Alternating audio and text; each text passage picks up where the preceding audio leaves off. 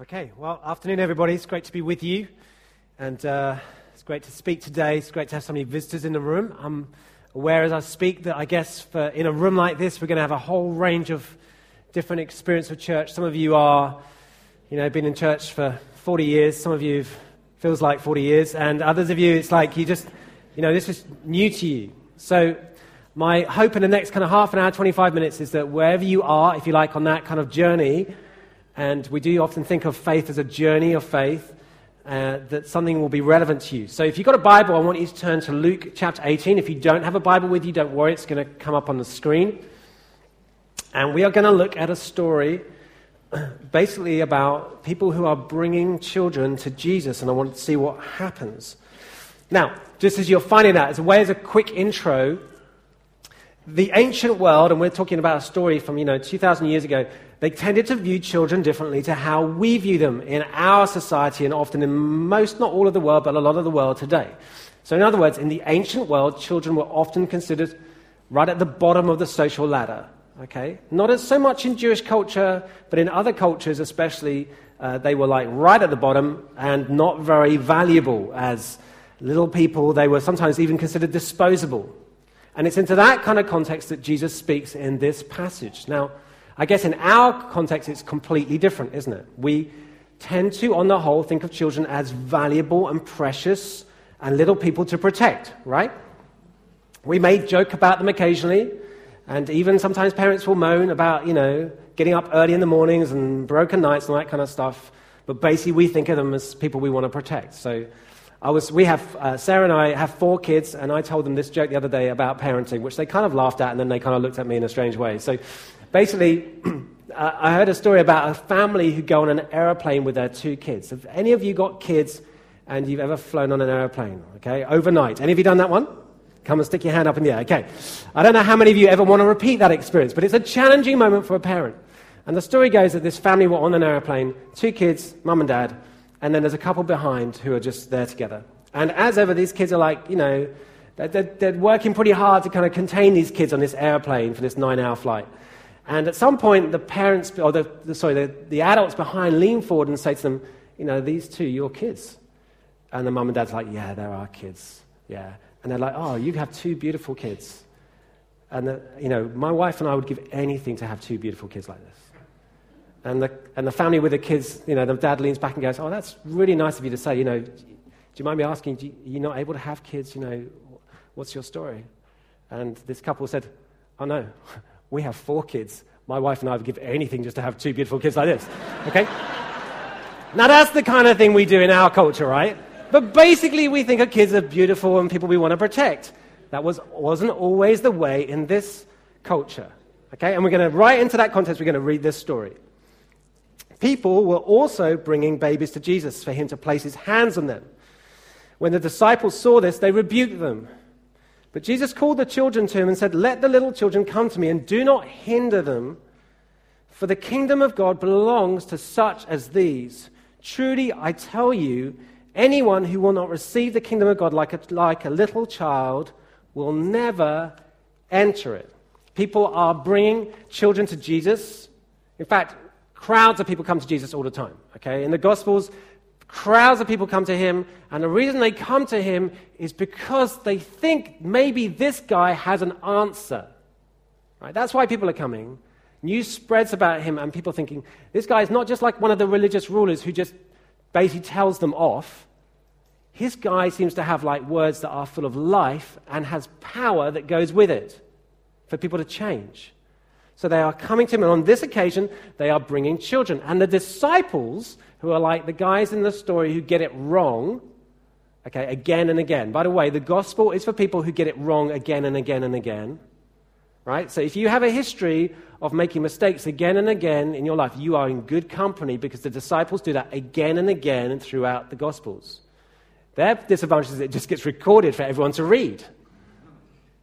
But they make a mistake. They act like glorified bouncers at a nightclub. They like form a wall, and they're like, they're not coming in.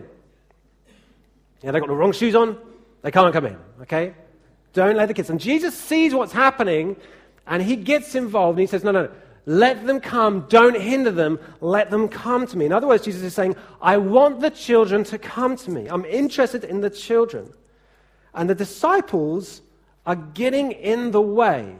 Okay, so this is Jesus' like A-team who have spent, you know, time with Jesus, and they are getting it wrong, and they are getting in the way. In effect, they're creating a hurdle for the kids. Now, whether you're a parent or not, you know, whether you work with children, whether you know any children, whether you've ever been a child yourself, okay, this is relevant to you. Let me say something that you find in this story. The Bible teaches, or Jesus is teaching, you can either help kids come to Jesus or you can hinder them from coming. We either help them or we hinder them. As a community, as a church, we either help our children come to him, and we do things which help facilitate that, or we can do things which hinder that. And in this story, as you read it through, what you find is the disciples, who should know better, but like us, often we get it wrong, get it wrong, and they create hurdles, barriers, if you like, for the kids to come to Jesus, and Jesus has to deconstruct them, because Jesus is saying, let them come. So there are two particular barriers, two particular hurdles that I think they create in this moment, which for all of us in the room who have any concern about the next generation, need to be aware of, particularly, if you like, in the community of faith. The first hurdle that you see in this story, I think, is the most surprising. It's the one that you least expect to find here, and that is this. What you discover is the disciples try to stop the children from coming, not because they don't believe in Jesus. It's not unbelief, but actually they try to stop them because they become, if you like, hyper-zealous. They think, in other words, that Jesus needs protecting. They've decided they're going to protect Jesus. They think that Jesus is just too important, too high, if you like, to be bothered with babies and children. And the result is they create like a religious barrier in this moment, whereby only certain types of people that they decide are good enough or warrant that kind of access to Jesus are allowed in. And certainly, from their perspective, children don't qualify. They become a bit abrasive, slightly aggressive, and they become exclusive. Now, I want to say, if you're a Christian here and you're a believer here, it's really good to be passionate about your faith. It's good to be passionate about your walk with God. I want to commend that. However, this story is not about people who are passionate. This is about a bunch of disciples who are, if you like, hyper-zealous, or if you like, are misapplied in their faith. They misunderstand Jesus and what Jesus is all about, and therefore they veer into being exclusive, a bit judgmental, harsh, certainly insensitive. And they draw a line deciding who can come to Jesus and who cannot. Okay? The church, sometimes in history, have done that, haven't they? We've drawn a line and we said, only certain kind of people, you have to belong, you have to, you have to, be, you have to believe certain things, and then you have to behave a certain way, and once you've done that, you can come in. And we'll draw a line until you're allowed to do that. Jesus is saying, let them come. Don't create the hurdle. Don't get in the way. And misapplied faith, if you like, over hyper-zealous faith, misapplied, can lead people to express their faith in a damaging way for other people who are not believers. Okay, so let's think about it in the world of parenting. Overzealous, let's say insensitive parents, when it comes to faith, can actually create hurdles for their kids, even though that's not their intention, but we can create hurdles for our children by trying to impose our own faith on our kids too forcefully. Okay? Have you ever noticed you cannot make someone believe what you believe? You can't, in the end, you can't impose, you can't force that on someone. And if you try to force it too hard, in fact, the opposite to what you really want happens. People are like, yeah, it's a bit like saying to someone, you know, I, I, it's trying to make someone sleep. Yeah? Or trying to make yourself go to sleep. How many of you sometimes in the middle of the night are like, I want to sleep. I'm going to make myself sleep. How many of you find that's a really, I mean, I could say to you now, why don't you try sleeping now? Which I know is a dangerous thing for a preacher to say in church. But none of you can do it because you can't make yourself sleep. You can do things which are conducive to sleeping, can't you? You can lie down, you can switch the lights off, you can listen to somebody else's teaching tape from church, not one of mine, obviously, and, and it's conducive. But you can't make yourself sleep. And you can't force someone to believe what you believe, even your children. Now, you can encourage them, you can facilitate it, you can pray, you can do all these things. I'm going to talk a bit more about that in a minute. And you want to do all those things. And you can do your best to bring them to Jesus. But only Jesus can do what Jesus can do. Right? Only he can do that. Only he in the end can encounter them. And the problem is if you go like hyper on this end and you try to force your children to believe what you believe, you try to force them into actually saying that they believe something that they may not yet be ready to say they believe is, what happens is in the end, you don't give them any space to breathe, any space to say what questions they have, any space to air the fact they have doubts, which, by the way, everybody else has as well. And if you go all the way down that road, in the end, you create a child who outwardly might you know, be compliant, but inwardly, you're brewing some rebellion, potentially. And Jesus says, let them come. You don't have to protect me, Jesus is saying. Let them come. The disciples try to create a hurdle which Jesus doesn't want. They feel the need to protect Jesus, and Jesus really doesn't need their protection. It's okay for your kids to have questions about faith.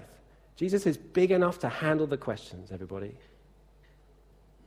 It's okay for them to raise questions about suffering and about how does this work, and I'm not sure if I'm happy, comfortable with that area of church. It's good for them to articulate that because it means they're thinking about it. Jesus can handle their questions. So the first hurdle that the disciple, disciples do is surprising because it's like they're hyperzealous. And therefore, they become, it's like they kind of create a barrier. It becomes suffocating. The children can't get through. That's the first hurdle. Here's the second hurdle that you see. This one is not so much born out of a belief that Jesus is too important. The disciples create a barrier and stop the children from coming because they think the children are too insignificant. They think they're irrelevant to meet Jesus. As far as they're concerned, they're not worth the time. Surely Jesus doesn't want to be bothered by them. In other words, strangely, we find that their desire to stop the children is both an expression of being, if you like, z- overzealous in their words and in their actions and too passive in their heart. It's an expression of overzealousness and insensitivity, insensitivity in one sense, and also at the same time, too passive in their own hearts. In other words, the disciples have no expectation or faith that Jesus wants to do anything with these kids. That's one of the reasons why it's great to do today. You know, we can't impose our faith on these children. We, we can't make them Christians. But we can pray that God will bless them. And the reason we pray for them is not because it's the religious thing to do, but because we really do think Jesus is interested and Jesus can do things. That's why we're praying. The disciples create another barrier because their lack of expectation that God wants to do, do something, that Jesus wants to do something in these kids' lives. And Jesus speaks right into this and says, let them come. Bring them to me. Don't be passive, in other words. In fact, Jesus is commending the parents who are trying to bring the kids. He's saying they're doing the right thing and you're just creating a barrier. It's like, get out of the way. Now, anybody who's concerned, if you like, about the next generation, whether it's your own kids or other kids, or you work in the kids' work or the youth work here, we want to thank you if you do that, or you work in schools or, or your grandpa, whatever, anybody who's concerned about the next generation, you need to hear this because the Bible talks again and again about the importance about of a community of faith handing that on to the next generation. The importance and the responsibility of one generation to hand on well to the next. If you've watched the athletics championships the other day, you'll know that the British team are not good at passing the baton. Yeah, when it comes to the four by one hundred, I don't know what is the matter with those guys. They can, they got fast legs but terrible hands. I don't know what happened to them. But there's something biblical about the importance of passing the baton on. And in particular, I want to take you to uh, a couple of passages in the Old Testament which talks about the importance of one generation to another.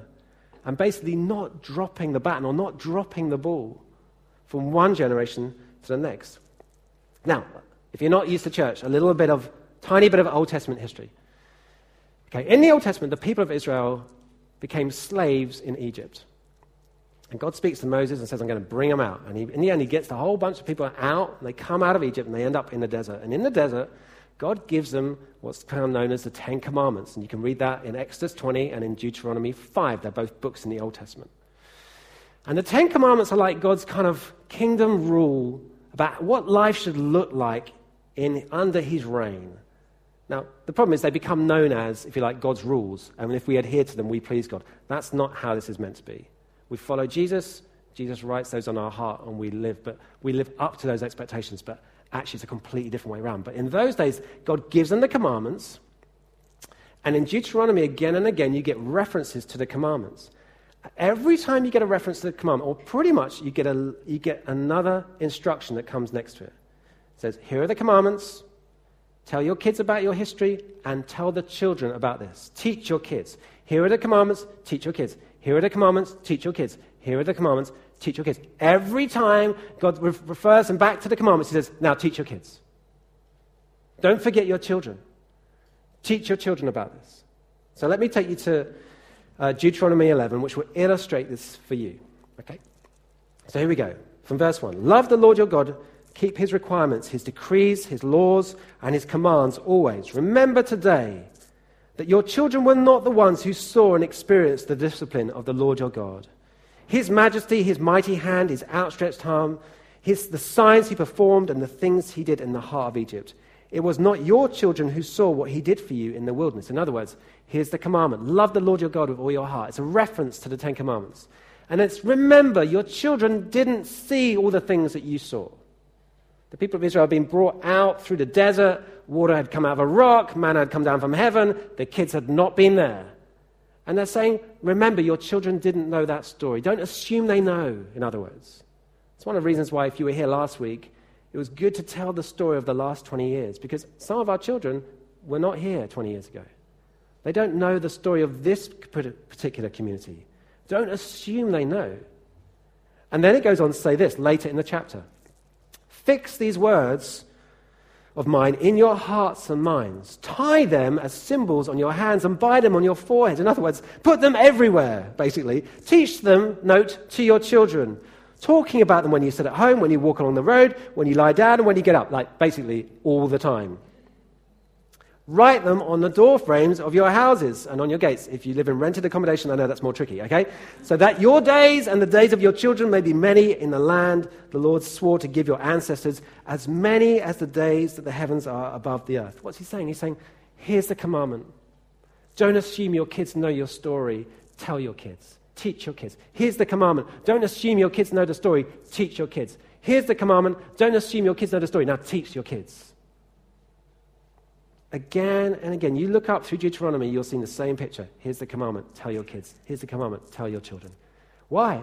Because it's not just for one generation. See, what God does amongst this community is not meant just for this age group, it's meant for the ones who are to come. Jesus says, let them come. Get rid of any hurdle, anything that's going to make it difficult for them to come through. Get rid of it. Don't make things difficult. Don't put hurdles in front of them that God doesn't want in front of them. Now, if you fast forward in the Old Testament, you know, a few years, you get to a guy called Joshua. Moses brings the people of Israel out of Egypt, but Moses, and God promises that there's going to be a land they inherit, but Moses never takes the people in. Joshua takes the people into this land. In other words, Joshua takes them through the waters, they then go into a land that God has promised them, and they inherit the land. They fight battles, they win incredible victories, like phenomenal things happen, and they inherit everything God had promised. Now, you would think, would you not, at that point, everything is set up. Would you not? Because this generation have inherited everything their former generation had promised. And they've won in these incredible battles. They've shown radical faith. They've been nomadic people. And they've got everything God said. But if you read in Judges two, what you find out, the way this story unfolds is that within one generation of Joshua, the whole thing starts to unravel. They start to turn away from God. They stop telling the story. They start worshipping other gods. And as it all starts to unravel and they put gods to the fringes of their community and their life, other nations start to attack them. Other nations start to plunder. Other nations start to invade. And everything they had inherited, they start to lose.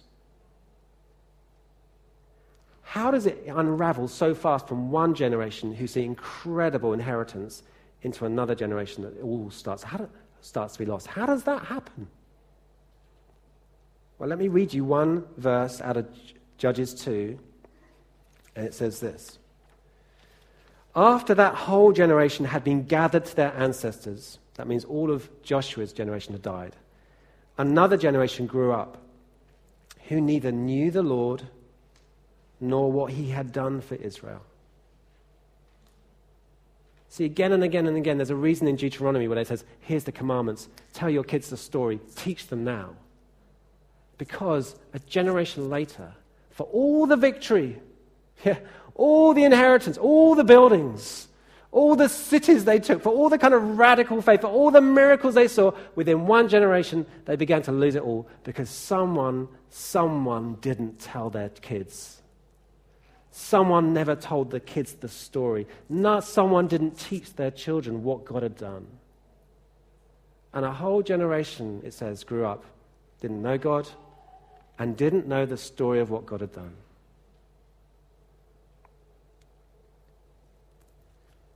See, Jesus says an incredibly significant thing. Let them come. Don't get in the way. In other words, don't do church in such a way that you make it really difficult for the next generation.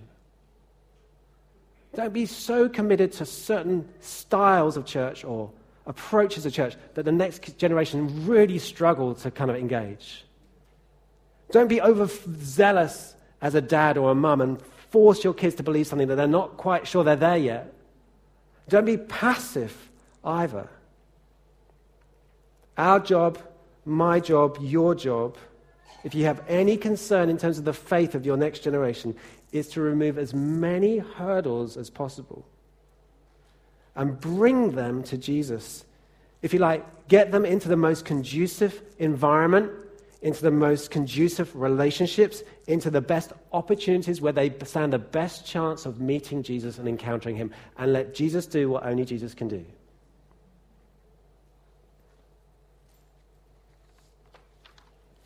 I'm aware in a room like this today that there are a whole range of us. Some of us, you know, we're, we're not even, we've never been to church before, so this is all new. You're very welcome here. I hope you feel welcome. Others of us may be in the room and we're, we're searched. We've got questions. Is, could this be true? And if you're at that point and you think, I've got some questions, great. You ask every question you have. Because if Jesus is real, he's quite, he will handle those questions for you. But I want to talk just particularly to those of us, maybe especially those who are parents in the room, and you are a believer and you have kids, and this question about the next generation is very real for you. And I want to say to you, not only don't be overzealous, overforceful in trying to impose your belief, and hopefully you hear what I mean by that. But I want to say to you at the same time, don't be passive. See, if Deuteronomy and Judges teach us anything, it's like, don't be passive. Don't be lazy about your kids and the issue of faith, about the next generation. If you never pray with your kids, I want to say you should pray with them. I've had some of the most sweet, some of the most entertaining, some of the most, frankly, bizarre prayer times ever with my children. We have prayed for the most strange things at times. People's push chairs. But how I've tried, I've tried to pray with them. I can't make them Christians, but I'm trying to make it real and normal. If you never read the Bible with your children, then read the Bible with them. Now, you need to do that in the style that you do it in, not trying to be someone else. You know, you know, you may not be the we'll hold hands around the table family. You might be the we just do it in a different way, but just find a way. Don't abdicate responsibility to the kids' workers. I want to say to you, if you're serious about your, the next generation and their faith and their story, and yet you don't really come to church, this church or another church, you are seriously undermining their chances of coming through strongly as a Christian. You need to get into church. You need to get into a community. Your kids need to understand what it is to be part of a community of faith. Whether it's here, great. If it's not here, somewhere else. But be in, not on the edge. Be in. If you're a parent and you have a teenager, we're praying for you. No, I love teenagers. I have two of them. But we just want to say to you, you know, you want to do everything you can to get them into a Christian youth work. So we have one here on a Friday night. And if this is a site you attend, I want to say to you, you should do everything you can to help them to come here. So if you don't drive and it's difficult for them to get here, come on the bus with them. Steal a bus if you need to. I don't know. Just if you drive, you're going to have to be the taxi person every Friday night. Do it happily, because there is more at stake than you realize. Because too many people drop the baton from one generation to the next. You see it right through the Old Testament, and let's not let that be our story. And if the truth is you've been a bit passive in terms of your children and faith, and that's, you know, that's where it is, I want to just say, good to admit that, okay? You're in good company. People in this room make mistakes all the time, me included. But if the truth is, you know, I've just been passive about it. But the root of the passivity is really actually that there's just your own walk with Jesus is pretty flat. I want to suggest you need to do something about that. You see, you can't guarantee, none of us can guarantee the children in this church or our own kids if we have kids or our, our nieces or nephews or our grandchildren. We can't guarantee their spiritual journey. We can't guarantee they're going to become Christians. Right? But I want to say to you, the, princ- the biblical principle is you stand a much better chance of raising a godly child if you are godly yourself. It's not guaranteed. You can't dictate it. I know great godly parents whose kids are struggling. And if you're there, I want to say, hold on. And you pray that Jesus, you'll do only what Jesus can do. And that doesn't define you as a parent, by the way. Okay, it does not define you because it's part of their walk as well. But you want to do, if your kids are that age, you want to do everything you can to get them in.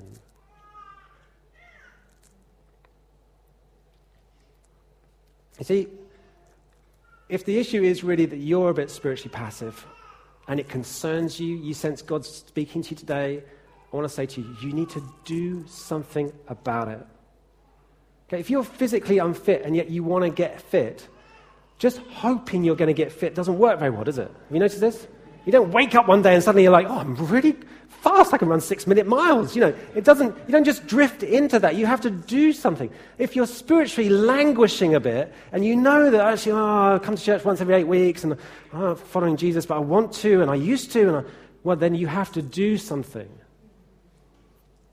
You have to do something. The best thing you can do, I would say, is you either get a church, get in every week, whether you feel like it or not, and join the Alpha Course. The Alpha Course is brilliant for that. You can ask any question you want.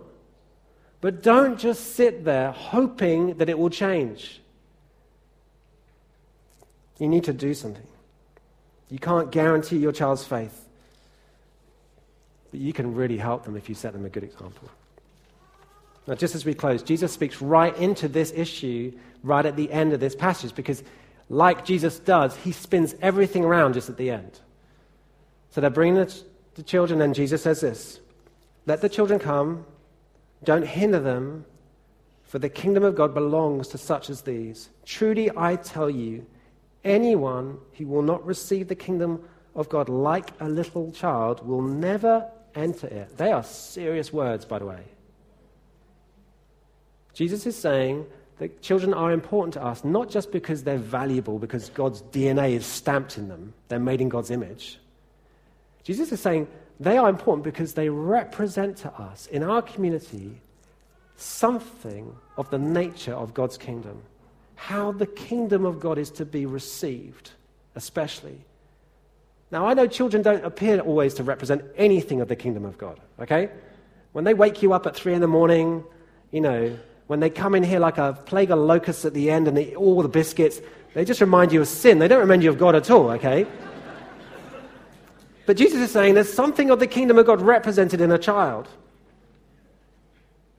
particularly in terms of how you receive God and how you come to walk with him and know him. So if you feel like, oh, I'm just languishing spiritually and I'm concerned about my kids, but I just know my own, then Jesus says three things to you about children. Here's three words I want to say. First of all, this. Jesus says children come, or children come helpless to him, don't they? When you see a newborn, this newborn is helpless. It cannot do much for itself, if anything. It just cries a lot. If you want to come to Jesus and know him and walk with him, you have to admit that in the end you are helpless, that you don't have the answer to what you really need, and that every time you try and fix your own life, it doesn't go very well. Jesus said you have to receive it like a child and admit you're a bit helpless. Secondly, Jesus is this. You need to come to Jesus hopeful that he is the answer.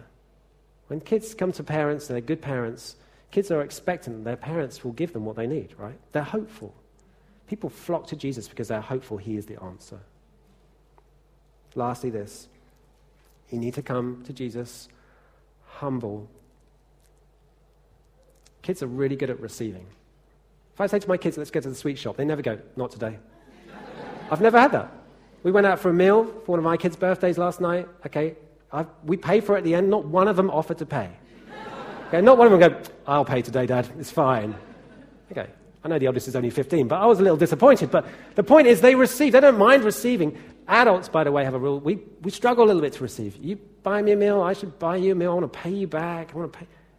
Jesus is saying, actually, you need to come as a child, humbly admitting your need of him, hopeful that he is the answer, and just being humble and saying, I cannot pay you back, Jesus. Jesus has paid. You need to receive freely his gift of forgiveness and grace. You come as a child. Let's pray together.